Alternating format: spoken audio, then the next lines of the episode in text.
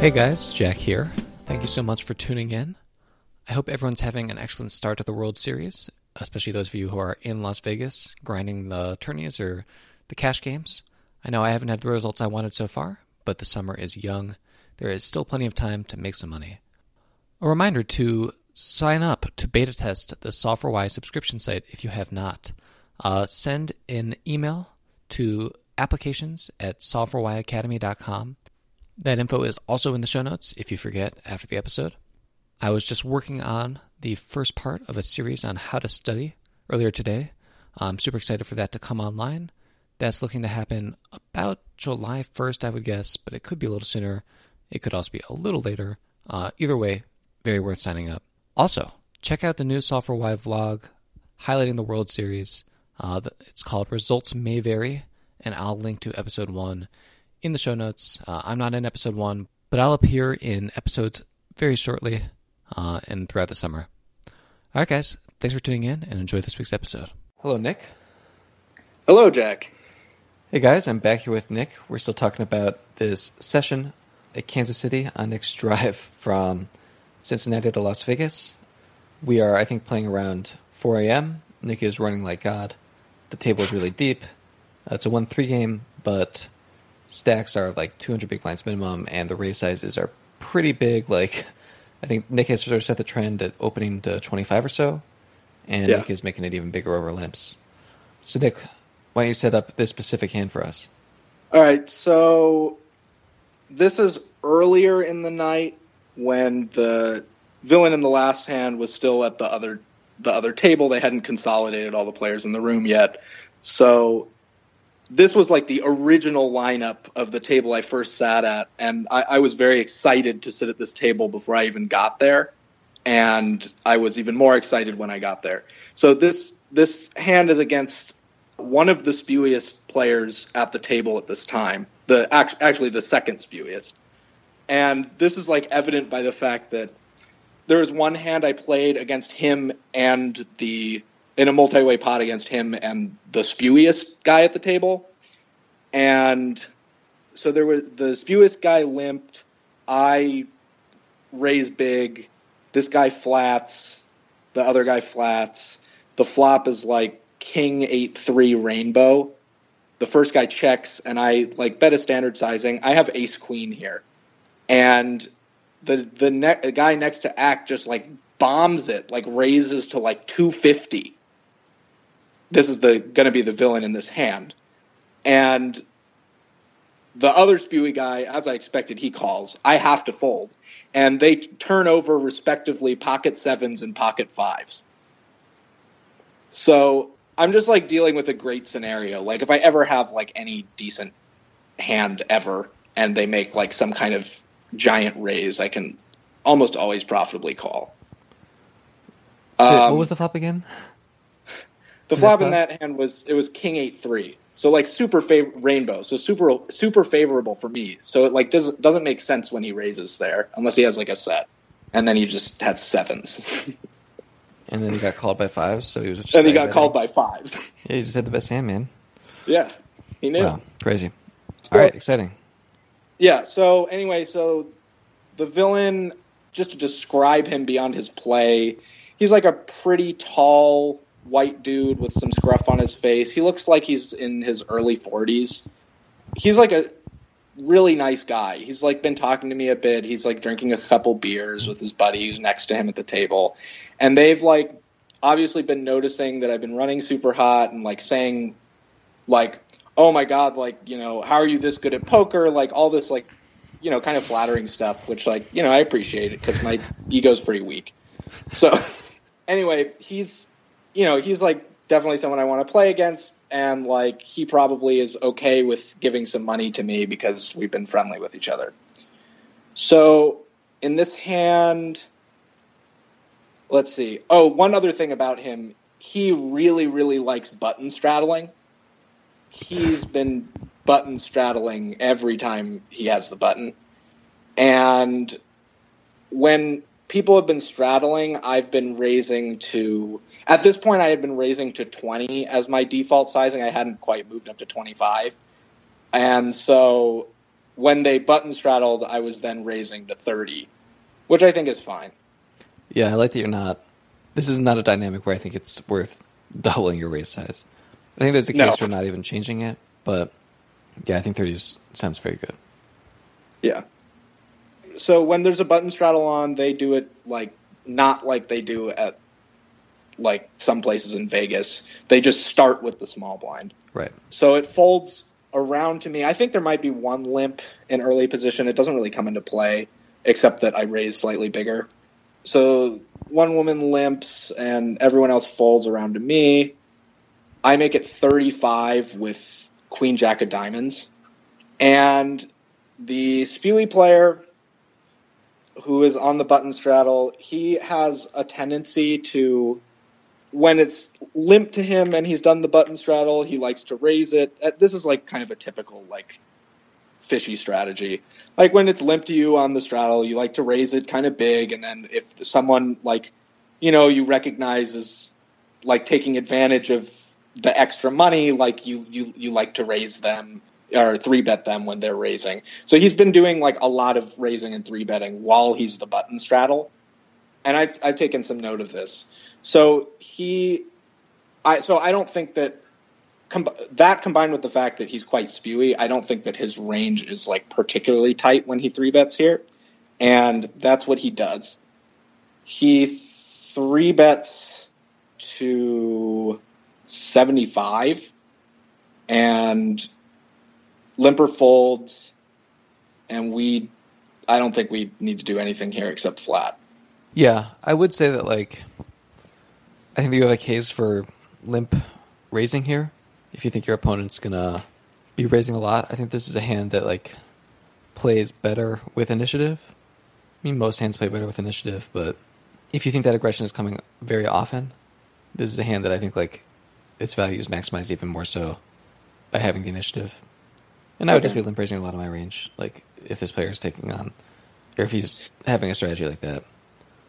Yeah, Anyway. I hadn't really. I didn't really even think of that. That's like that is a good idea though. Yeah, it's something to consider. Yeah.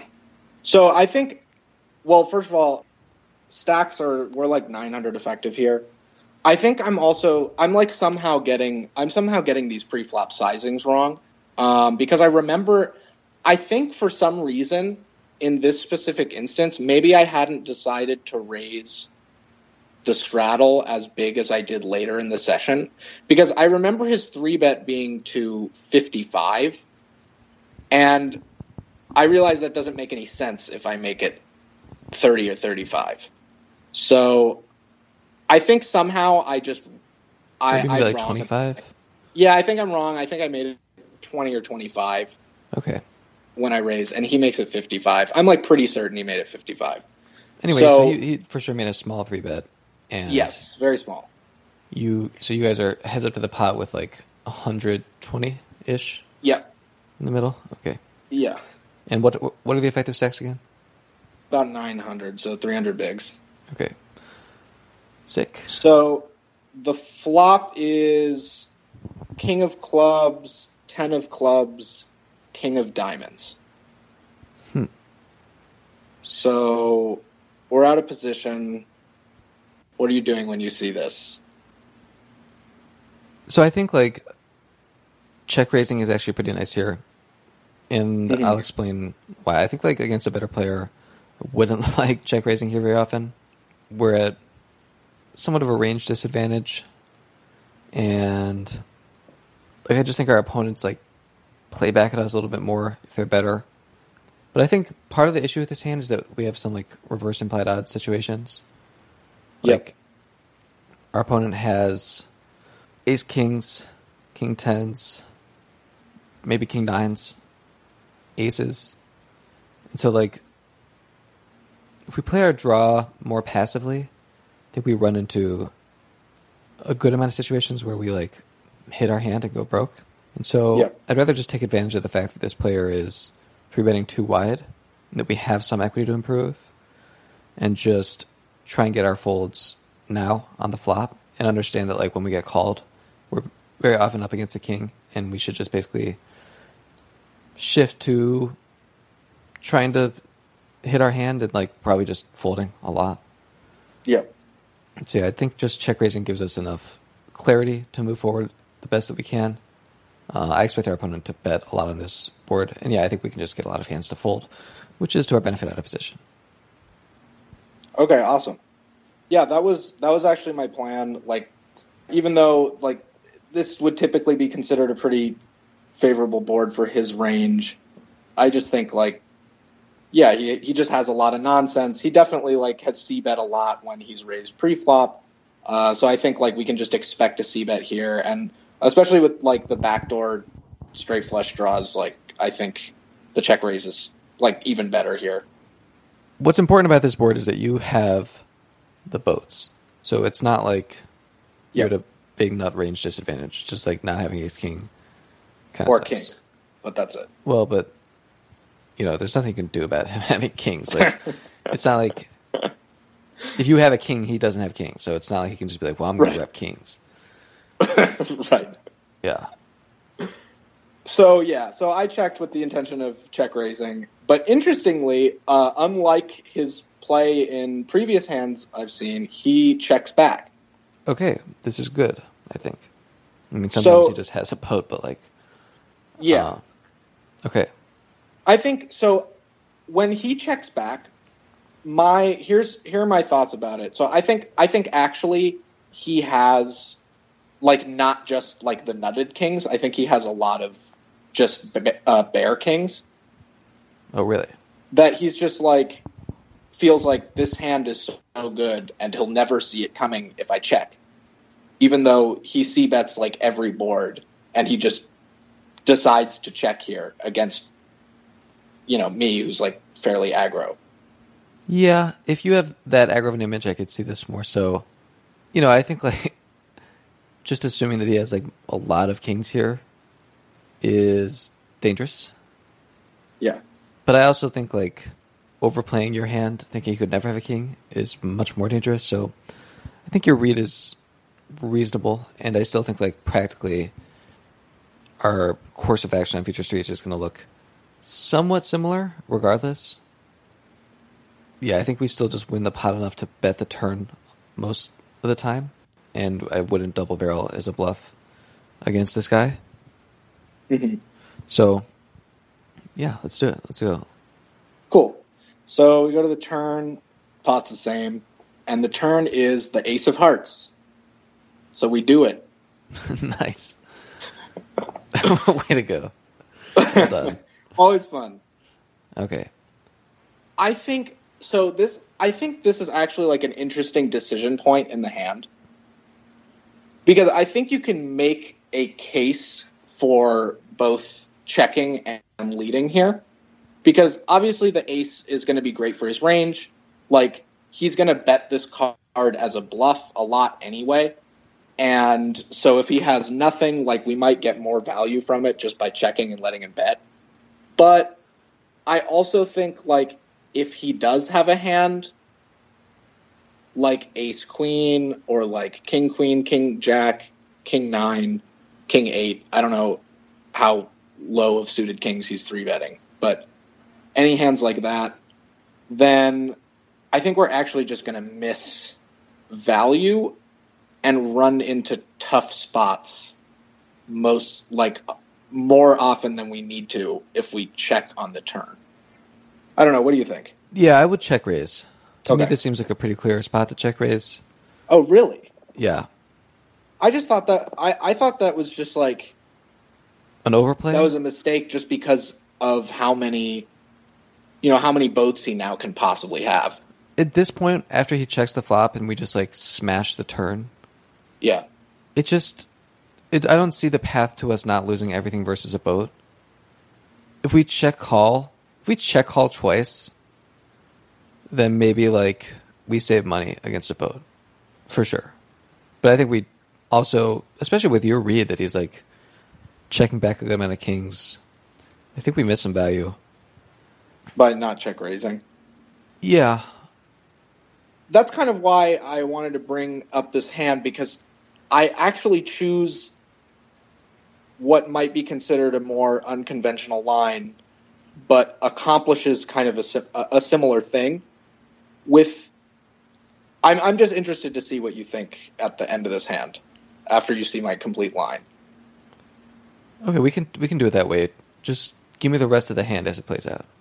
Okay, so I lead here for 65. He flats. Then the river is an offsuit six. And given that, so he has like, whatever, like 800 something behind at this point, effective, I believe. And I decide here to make like a 1.5x pot over bet with the intention of like if he jams I think we can just fold. Because I just don't think he's ever jamming a naked king here. But I think what it does do is it makes me look extremely bluffy. It makes him feel, I think, in some ways more obligated to just put in way too much money with a naked king. And it also gives us the option of if we then face aggression after the overbet, we can pretty comfortably say, like, this is mostly a boat. And we don't have to take this spot. So once you once you get to the river this way, I think overbetting is a fine option. I think check Mhm. raising is also okay too. I don't think an ace is super likely to call this overbet, but I also don't think an ace is very likely to bet. So I think we basically are just targeting kings here, and I think the option to bet fold, which I agree is you know it's a little nitty, but I think it's probably pretty good, especially when we overbet. Yeah, I think the option to bet fold is useful. I think Mhm. check raising or like check jamming is also pretty nice because I think a lot of kings do bet here and then don't fold, and so you're just Right. kind of like comparing the amount of kings he has that are a boat to kings that aren't a boat. And I think there should be plenty of kings without a boat that aren't a boat, especially like when he checks back the flop and then just flats your lead. I think Yeah. some of the boats raise, and I think fewer kings raise in this instance. So Yes. my my hunch is that check jam is going to be more profitable. We also like never get bluffed Okay. when we check jam, and like if we bet fold, we occasionally could get bluffed, or like queen jack might play this way, and we fold to like hand we chop against. So Right. I think it's not without risk, like the overbet fold line. The thing Yeah. is, I would rather check call or check raise the turn Okay. than lead. Because I think Okay. when we lead and face a raise, life's weird. When we lead and get called, we're still in this situation where it's like, okay, I'm not sure he doesn't have a boat. But I think the nice thing about checking is that you induce a lot of bluffs and you induce some bluffs from like the range that he has that like didn't bluff the flop. And I think aces bet a lot. And if you check call and wait for like a favorable turn card, because like part of the issue with check raising, I think check raising is pretty good. But part of the issue with Yeah. check raising is like when the river's an ace or a ten or a king. Uh, Or a queen or a jack. jack. It's like a little, yeah, it's a little ugly. Yeah. So I think check call, check raise is pretty good because I think kings are very likely to bet twice. You Mhm. limit your downside on those bad runouts. When you lead, I think I prefer check raise the turn. If you're going to lead, though, I would use a larger sizing since uh, you're representing a pretty strong hand. So I don't think you do yourselves any favor by like having a smaller bet size because it's not like your opponent's going to think like, oh well, he's betting 65, so maybe he just has like a 10, like right. or uh, even Yeah, I just don't didn't wanna- bet. I just didn't want to. I wanted to. I mean, my plan was to overbet the river, and if I made it too big, then the overbet would not really be that significant, and if we did make it significant, then we'd just be pot committed, no matter what. Yeah, but I don't think being pot committed is like really a thing, or also the worst thing in the world here. I agree. It just sucks to get jammed on. It's just like never a bluff. Yeah. I think the line I like best is check call, check raise, check jam. So like check call, check jam. Okay. And I think it mitigates your downside on the bad runouts. You still get stacks in versus a king most of the time. So when your opponent Right. checks back a king, it's normally not to like bet and then bet fold. right. King's also a great bluff catcher. Like, I don't think your opponent would be like very much in the wrong for playing king queen or king jack that way to just like Yeah, bet and then bet call. I agree. Yeah, like they probably do it for the wrong reasons, but I, I agree. You also like induce some bluffs. Like you induce some double barrel bluffs this way, where like when, When you we- lead, you like never get bluffed. Yeah. And Well- I, I think it's a wash against an ace. Let me just say so one thing so one thing i was concerned about so some people I, I don't really know i don't really know how to explain this. I don't know if there's like a term for this or anything but like i find that like some like spewier players like they recognize that like raising a bet just looks way stronger.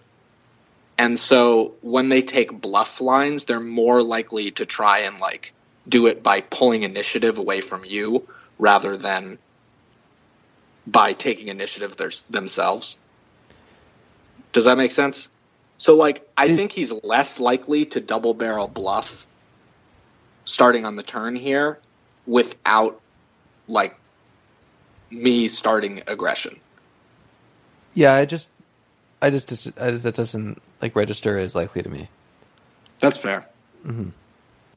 I think most players like when you bet here, it's just like so easy for you to have a king or like a big hand. It's just I don't think your opponent's like, oh, I just want to like bluff this guy.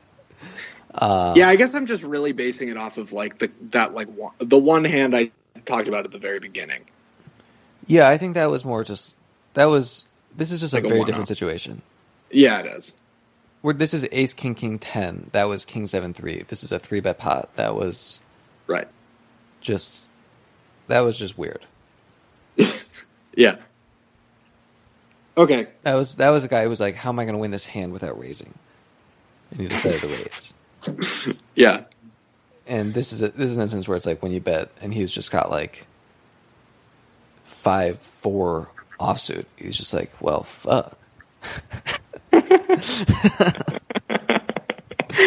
whereas if you check he's like all right it's time this guy go. doesn't have it this guy doesn't have shit. And then Yeah, you call okay, it's like fair oh, okay he's got a 10 10 jack. He's got 10 jack. He's gonna fold 10 jack.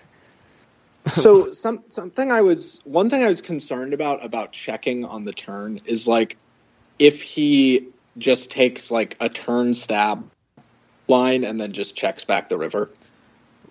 right but like what's the problem with that?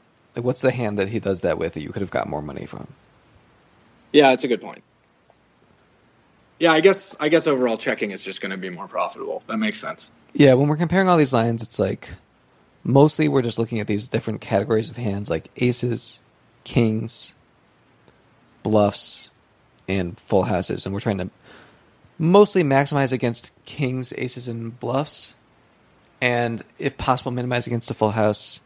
I think the check call, check raise maximizes against aces, bluffs, and kings. And it mm-hmm. can minimize against a full house because when it comes like a shitty card, we can just fold or call the river. Right. Okay. Well, you've convinced me. But I, I like that you were planning this hand and that you thought like, well, I'm going to bet smaller and then overbet. I think like having a plan and following through is normally a good sign. I just, with a little bit more time to think about it, I think like check call, check raise feels like a, a very good option to me. That yeah, that makes sense. Yeah, I guess I was just I you know I just want I was shying away from any kind of check raise line because just because he has now uh, with the ace on the turn he just has like more nutted hands than I do.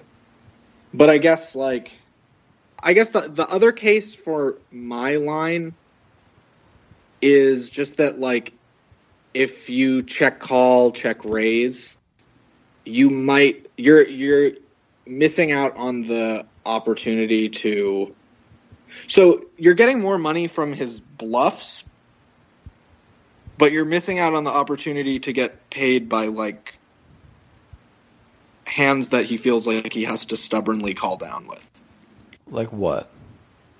like just ace ace queen or ace jack Yeah, I guess I just don't think those hands are going to call you in the river.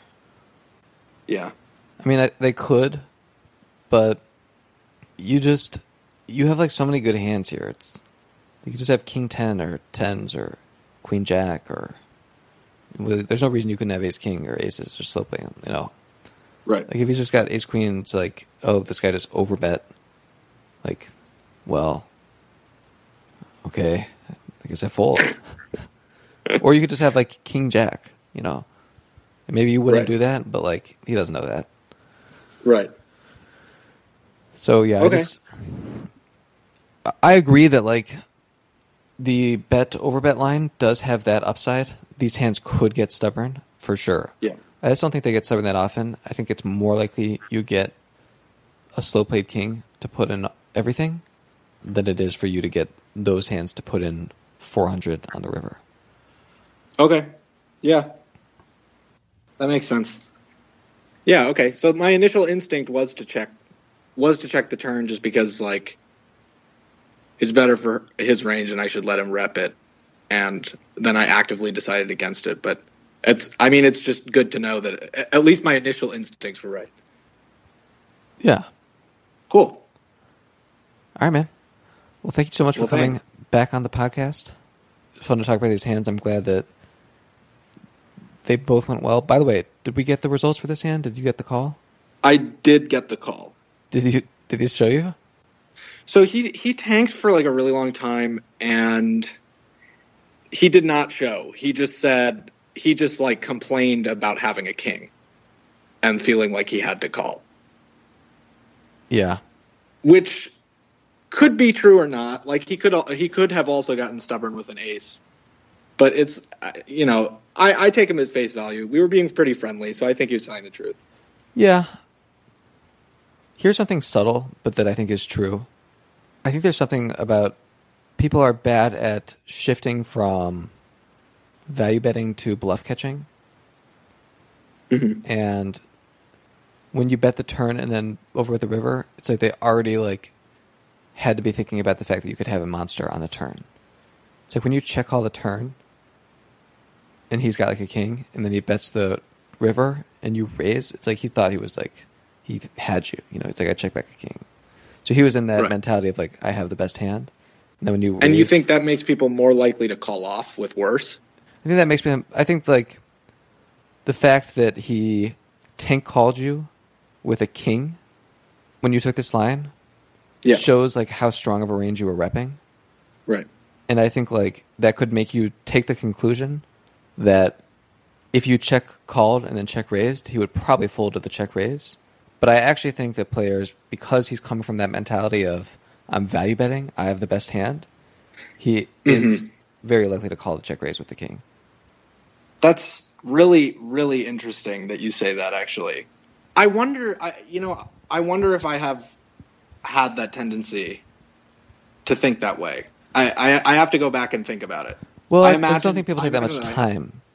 It's so like, I have it. I'm value betting. All of a sudden, you get raised. It's like, well, I have it. Like, I call. Well, see, my initial like, if I was just analyzing that situation, I would think, well, I have it, and I just got raised. I like my opinion would be like, like I would be startled about that. Like, just in analyzing that situation as an outsider, I would think that you would be startled by that as just a natural reaction. Like, holy shit! Well, what does this guy have? Because like, are people ever like bluff raising there? Like, not at one three. yeah, but are people ever like over bet bluffing the river? I don't know. I, I think like people I, I think people at one three just like never see overbets anyway. So like it doesn't really even make a difference. Like they just it just to them it's like the same thing as like Yeah. Plus, if I bet like two hundred there, it's the it, that's the same as me having bet four hundred. similar. Yeah, more similar Yeah, than it should be. it's- And but yeah, I think like this guy's also likely to size up, thinking that he's making up for lost time, but after checking back the flop. It's this right. an That's a interesting, just like psychology of one three players after they slow play kind of thing. Mhm. But yeah, I just I think that's worth considering.